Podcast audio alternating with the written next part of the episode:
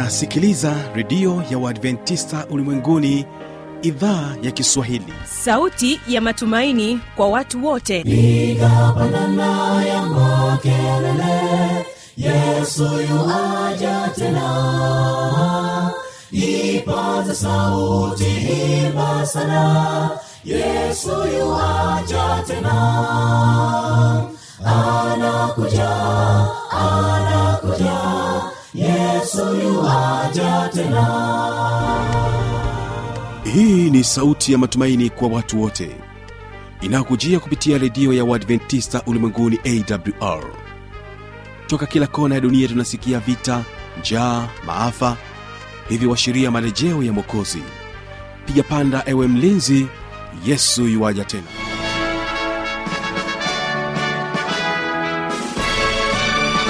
hujambo na karibu katika matangazo kupitia redio ya waadventista ulimwenguni awr inayokutangazia kupitia masafa mafupi ya mita bendi 25 kutokea hapa mkoani morogoro. Msikilizaji utakuwa pamoja nami kupitia kisima fm kutoka kule nchini kenya kwa masafa ya 89.7 na kumbuka bila shaka unanipata kwa mtandao wa www org hii leo ungana nami kupitia awr tanzania. Mwanzo mpaka mwisho utaweza kubarikiwa nasi katika kipindi kizuri cha biblia ya kujibu. Kumbuka utakuwa nami kibaga mwaipaja. Na hii leo watakaotubariki kwa njia ya nyimbo ni waimbaji wa anointed singers tanzania. Wanakuja kwako na umbe utakaokuwa unasema jina la yesu. Jina la yesu ni la sana. Hakuna kamwe tena jina kama hili. Ni tumaini pekee la dunia mashaka vimetanda. Na katika wimbo wa pili tutakuwa na kwaya ya wito ambapo watakwambia katika maisha. Katika maisha haya tunayoishi twayapitia mambo magumu mengine hayaelezeki tupate wapi msaada isipokuwa ni kwa yesu. Tupate wapi? Msaada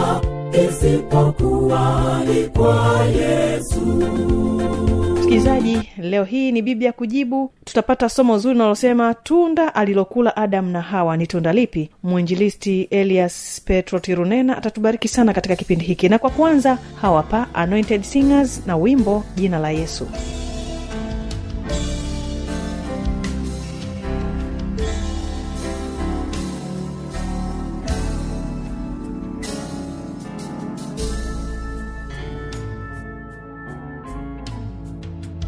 jina la yesu ni la thamani sana.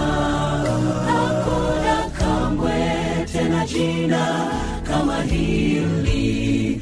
Ni tumaini pekee la dunia. Wakati dhoruba na mashaka vimetanda tumai pekee limebaki kwake yesu tu dunia haina msaada. Kwake tutapata faraja amani. Tulihifadhi mioyoni jina hili tumai pekee limebaki. Kwake yesu tu dunia haina msaada. Kwake tutapata faraja amani. Tulihifadhi mioyoni jina hili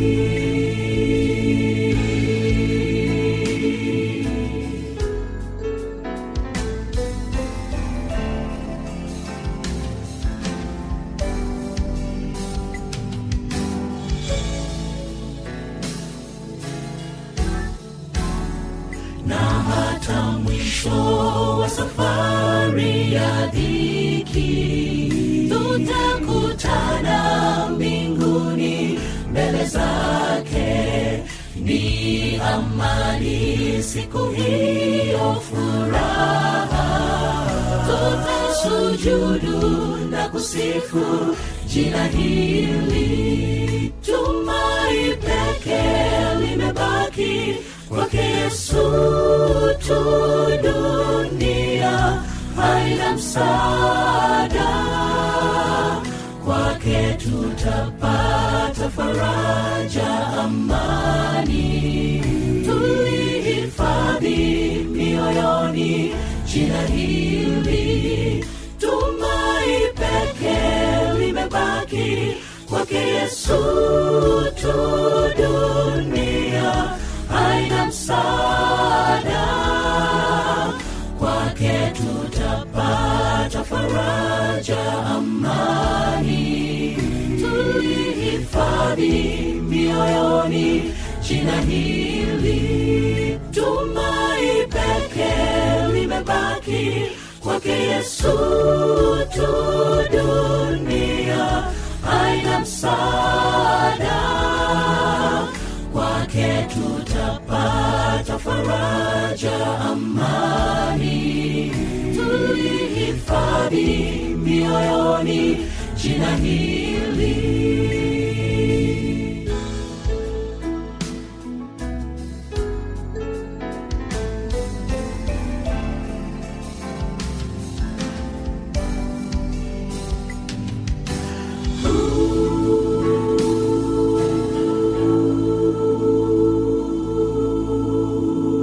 karibu katika kipindi hiki cha biblia ya kujibu.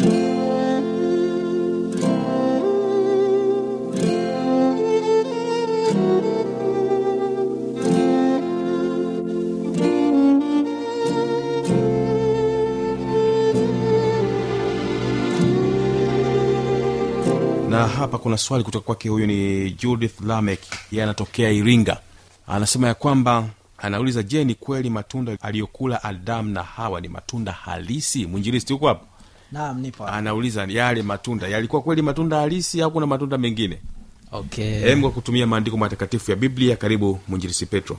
Asante sana asante sana. Mpenzi msikilizaji ninakukaribisha sana nikikualika katika kupata majibu kama ambavyo swali hili limeulizwa na judith lamek kutoka iringa.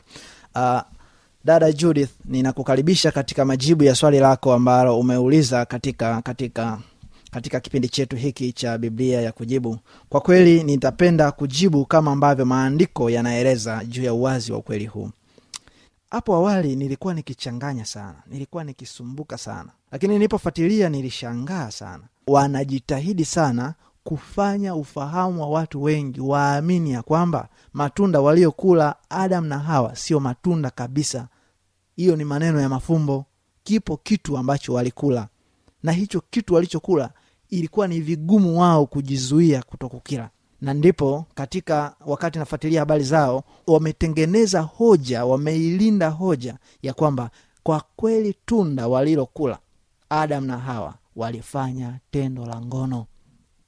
Na kwa namna hiyo ilikuwa ni vigumu sana kwao kujizuia kwa maana adamu alikuwa pale mwanamke alikuwepo pale na kwa sababu hiyo kwa hali hiyo walikuwa wamelemewa na hisia zao kiasi kwamba wasingeweza kujizuia. Hayo ni mashauri yao. Na hivyo hata sasa kama utakuwa unaweza kufuatilia mpenzi msikilizaji fuatilia tu. Andika hata ukiandika utaona mitandao katika mitandao katika vitu vinavyokuwa vinavyohamasishwa katika kuelezea matunda waliokula ni masuala ya kingono. Hata ukiandika tunda walilokula adam na hawa wanaweza wakakuletea mwanamke ambaye anaonekana kama vile hajavaa nguo. Jambo hilo linashawishi shawishi kana kwamba si matunda halisi waliokula bali ilikuwa ni tendo la ngono.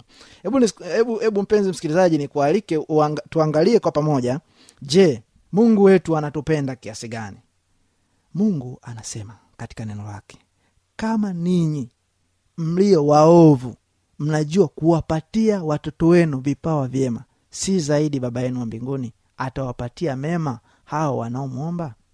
Mungu wetu anatujali sana na hivyo hajatuficha katika hili na ametuelekeza katika njia zake. Katika biblia tunapojifunza habari ya nilipokuwa nikijifunza habari ya, ya matunda kuna matunda ya aina mbili. Kuna miti miwili ambayo imetajwa sana katika biblia mti wa uzima na mti wa ujuzi wa mema na mabaya. Mti wa uzima na mti wa ujuzi wa mema na mabaya. Nikukumbushe mpenzi msikilizaji kama utakuwa ulifanikiwa kusikiliza somo ambalo lilipita katika wakati fulani tulipokuwa tukijifunza habari uh, habari ya uumbaji katika kipengele fulani hivi tulijifunza ya kwamba mungu aliumba. Mungu aliumba na mungu wakati anaumba ni katika siku ya tatu ndipo mungu aliumba majani na miti mbalimbali alichipusha mimea. Sasa tunaposoma katika biblia kitabu kile cha mwanzo sura ile ya pili mstari wa tisa tunakutana na maneno haya. Kitabu cha mwanzo sura ile ya pili na mstari ule wa tisa neno la mungu linasema hivi. Mwanzo sura ile ya pili mstari wa tisa neno la mungu linasema bwana mungu akachipusha katika ardhi.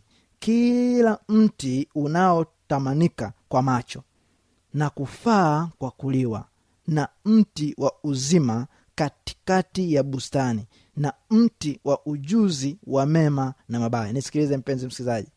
Bwana mungu akachipusha katika ardhi kila mti unaotamanika kwa macho na kufaa kwa kuliwa mpenzi msikilizaji pengine ungeanza kutaja aina ya miti unaojua inatoa matunda ungeanza kutaja miti ya kila aina. Ungetaja mipapai ukataja michungwa ukataja mipera ukataja yani kila mti ambao unajua unatoa matunda akaweka kila mti. Lakini kuna miti miwili ambayo imetajwa kwa majina yake. Haujatajwa mchungwa wala mpela wala haujatajwa mfenesi ila tu umetajwa mti wa ujuzi wa mema na mabaya na umetajwa mti wa uzima. Nitakwambia kwa ufupi sana kuhusiana na siri ya miti hii maana mmoja ni mti ambao katika uasi kwa kula matunda yake uliletea maasi na kifo lakini mwingine ni mti ambao una uhuisho na, na kuyafanya maisha ya mwanadamu asife. Yaani mti wa ujuzi wa mema na mabaya matunda yake yalipoliwa kifo kikaanza matunda ya mti wa uzima yanapoliwa uzima unadumu ndani ya huyo mwanadamu siku zote za maisha yake. Ndiyo maana baada ya mwanadamu kula matunda mungu alimfukuza mwanadamu asiendelee kuishi katika bustani ya edeni kitabu kile cha mwanzo sura hiyo hiyo ya pili kuanzia aya kumi na sita kuna maneno yanasema hivi. Mwanzo mbili kumi na sita tutasoma mpaka mstari ule wa kumi na saba na tutaruka kidogo. Mwanzo mbili kumi na sita neno la mungu linasema bwana mungu akamwagiza huyo mtu akisema matunda ya kila mti wa bustani waweza kula. Walakini matunda ya mti wa ujuzi wa mema na mabaya usile. Kwa maana siku utakapokula matunda ya mti huo utakufa hakika utakufa hakika. Mpenzi msikilizaji kutengeneza wazo lililo thabiti linalotegemea ukweli wa neno la mungu ni kwamba kama mungu alimwagiza mwanadamu akasema matunda ya kila mti wa bustani unaweza ukala. Je ikiwa bustani inayofikirika katika mawazo ya mtu ya mwanadamu katika mtazamo wa abudu mashetani ya kwamba tunda walilokula ni ngono je kuna aina gani ya matunda katika mwili wa mwanadamu?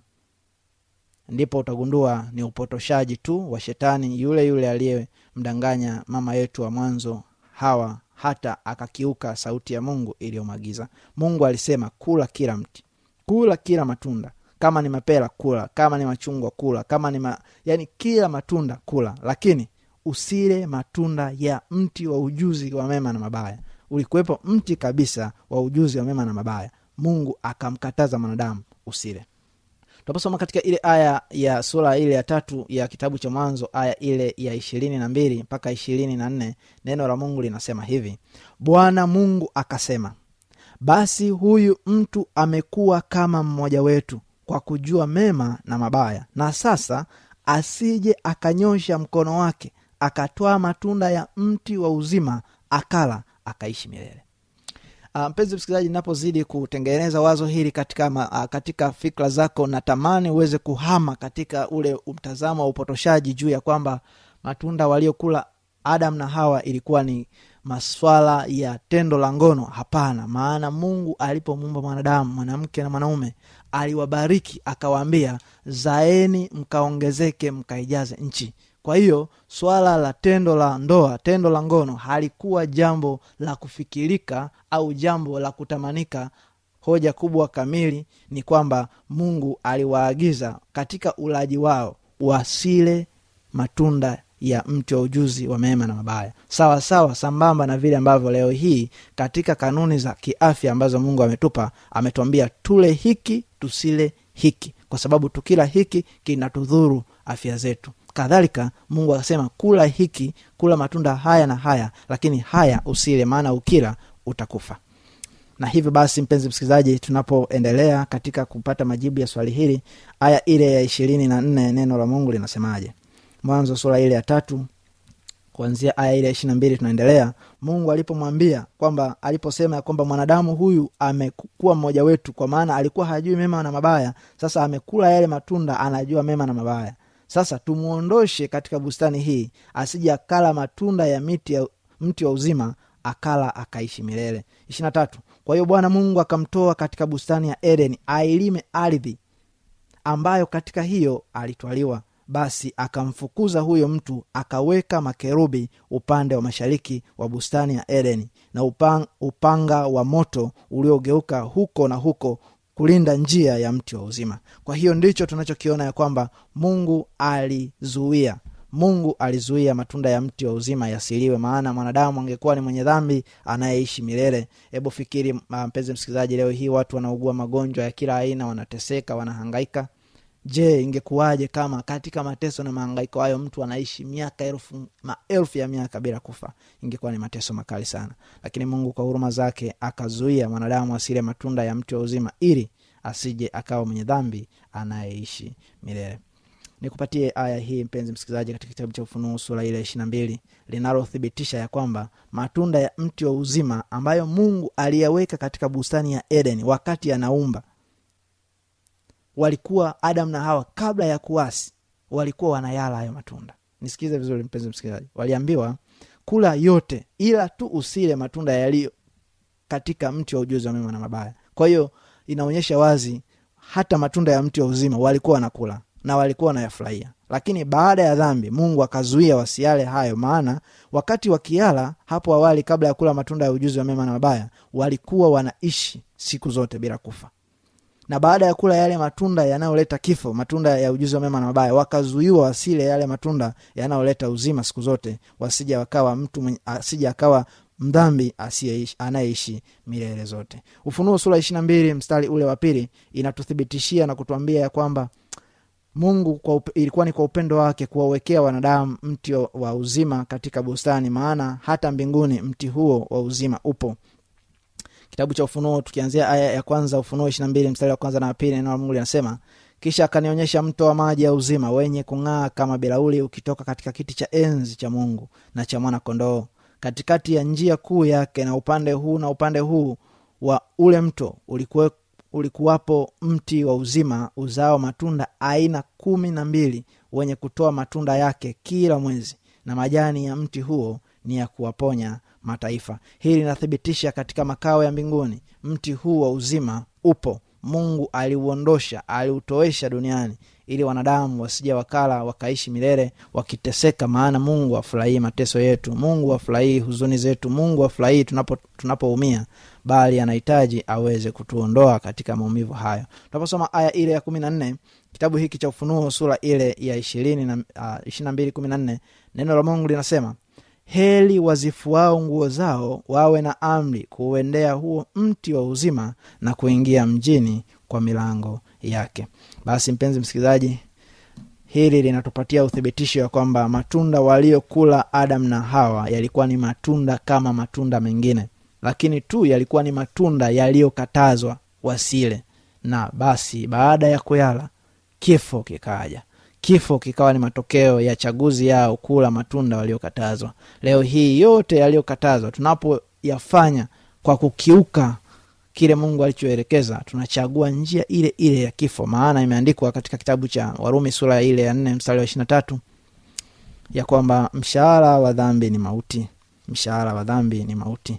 Mshahara wa dhambi ni mauti. Basi mpenzi msikilizaji kufikia miisho hii ninapenda kukushukuru kwa kusikiliza uh, ukawe balozi mzuri wa kueleza ukweli huu mzuri kuhusiana na matunda waliokula ili wanadamu tukawe na ufahamu ulio sahihi kuhusiana na ukweli juu ya kile kilichotokea katika bustani ya eden. Asante sana mungu akubariki na tuombe.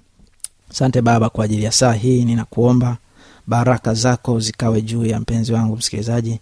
Anapoendelea kusikiliza sauti yako bwana ukaweze kumbariki. Tusaidie katika chaguzi zetu tukafanye yale uliotuagiza ili tuweze kuwa na heri katika maisha yetu haya na maisha yale yajayo. Na kushukuru maana utatenda katika jina la yesu. Amin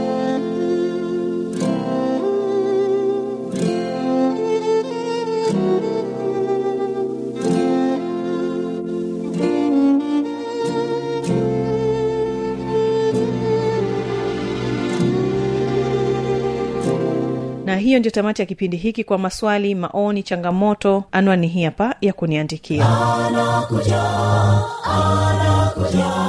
Yesu yuwaja tena. Na hii ni awr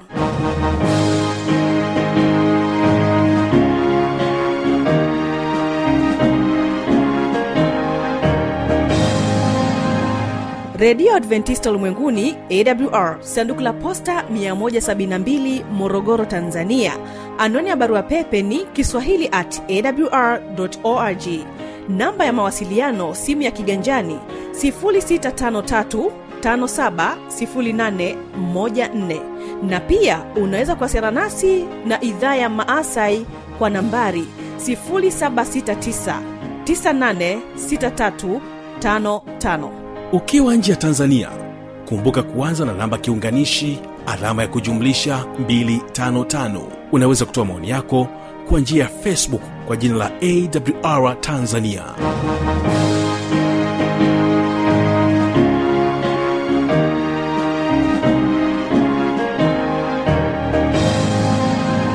ulikuwa ukiitegea sikio idhaa ya kiswahili ya redio adventista ulimwenguni awr kutokea morogoro tanzania. Na kumbuka hii ndio tamati ya kipindi hiki cha biblia kujibu. Basi kesho ni mafundisho makuu. Ulikuwa nami kibaga mwaipaja asante kuwa pamoja nami. Tukutane kesho panapo majaliwa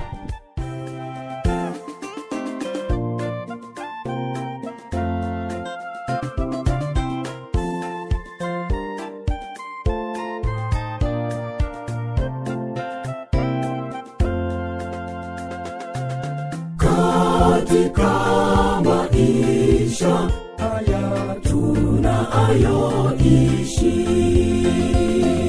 twayapitia mambo magumu mengine hayaelezeki. Tupate wapi msaada isipokuwa ni kwa yesu.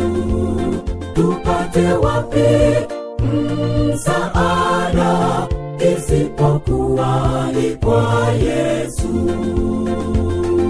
Katika maisha haya tunayoishi twayapitia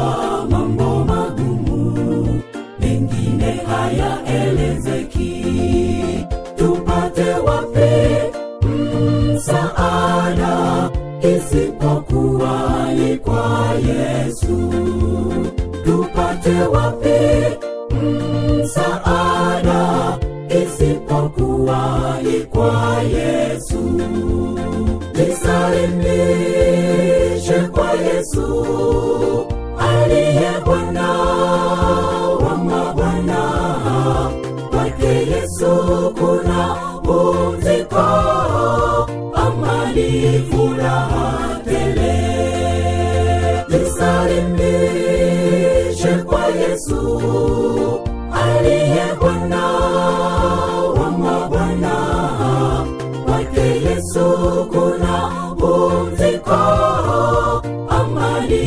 furaha tele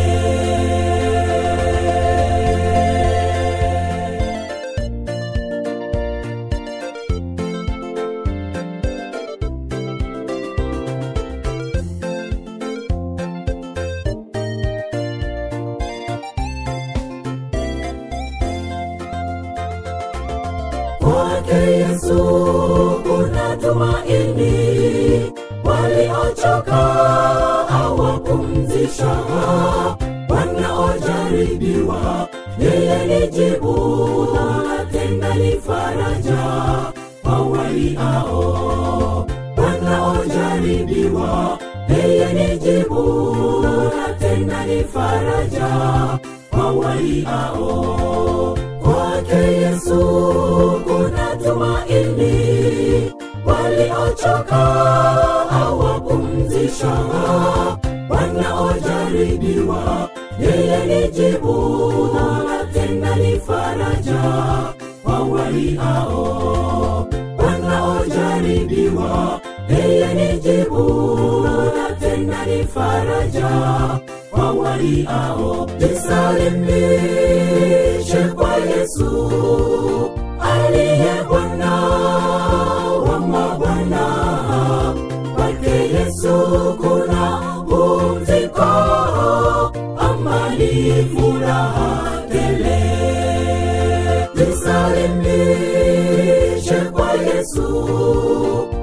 Hey,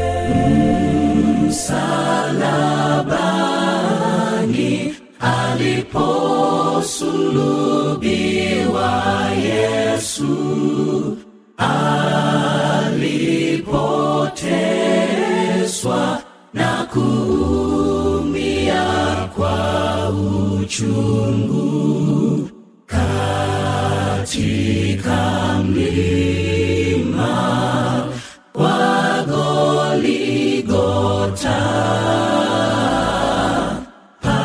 Pale Kalvari, tumaini letu wa Kristo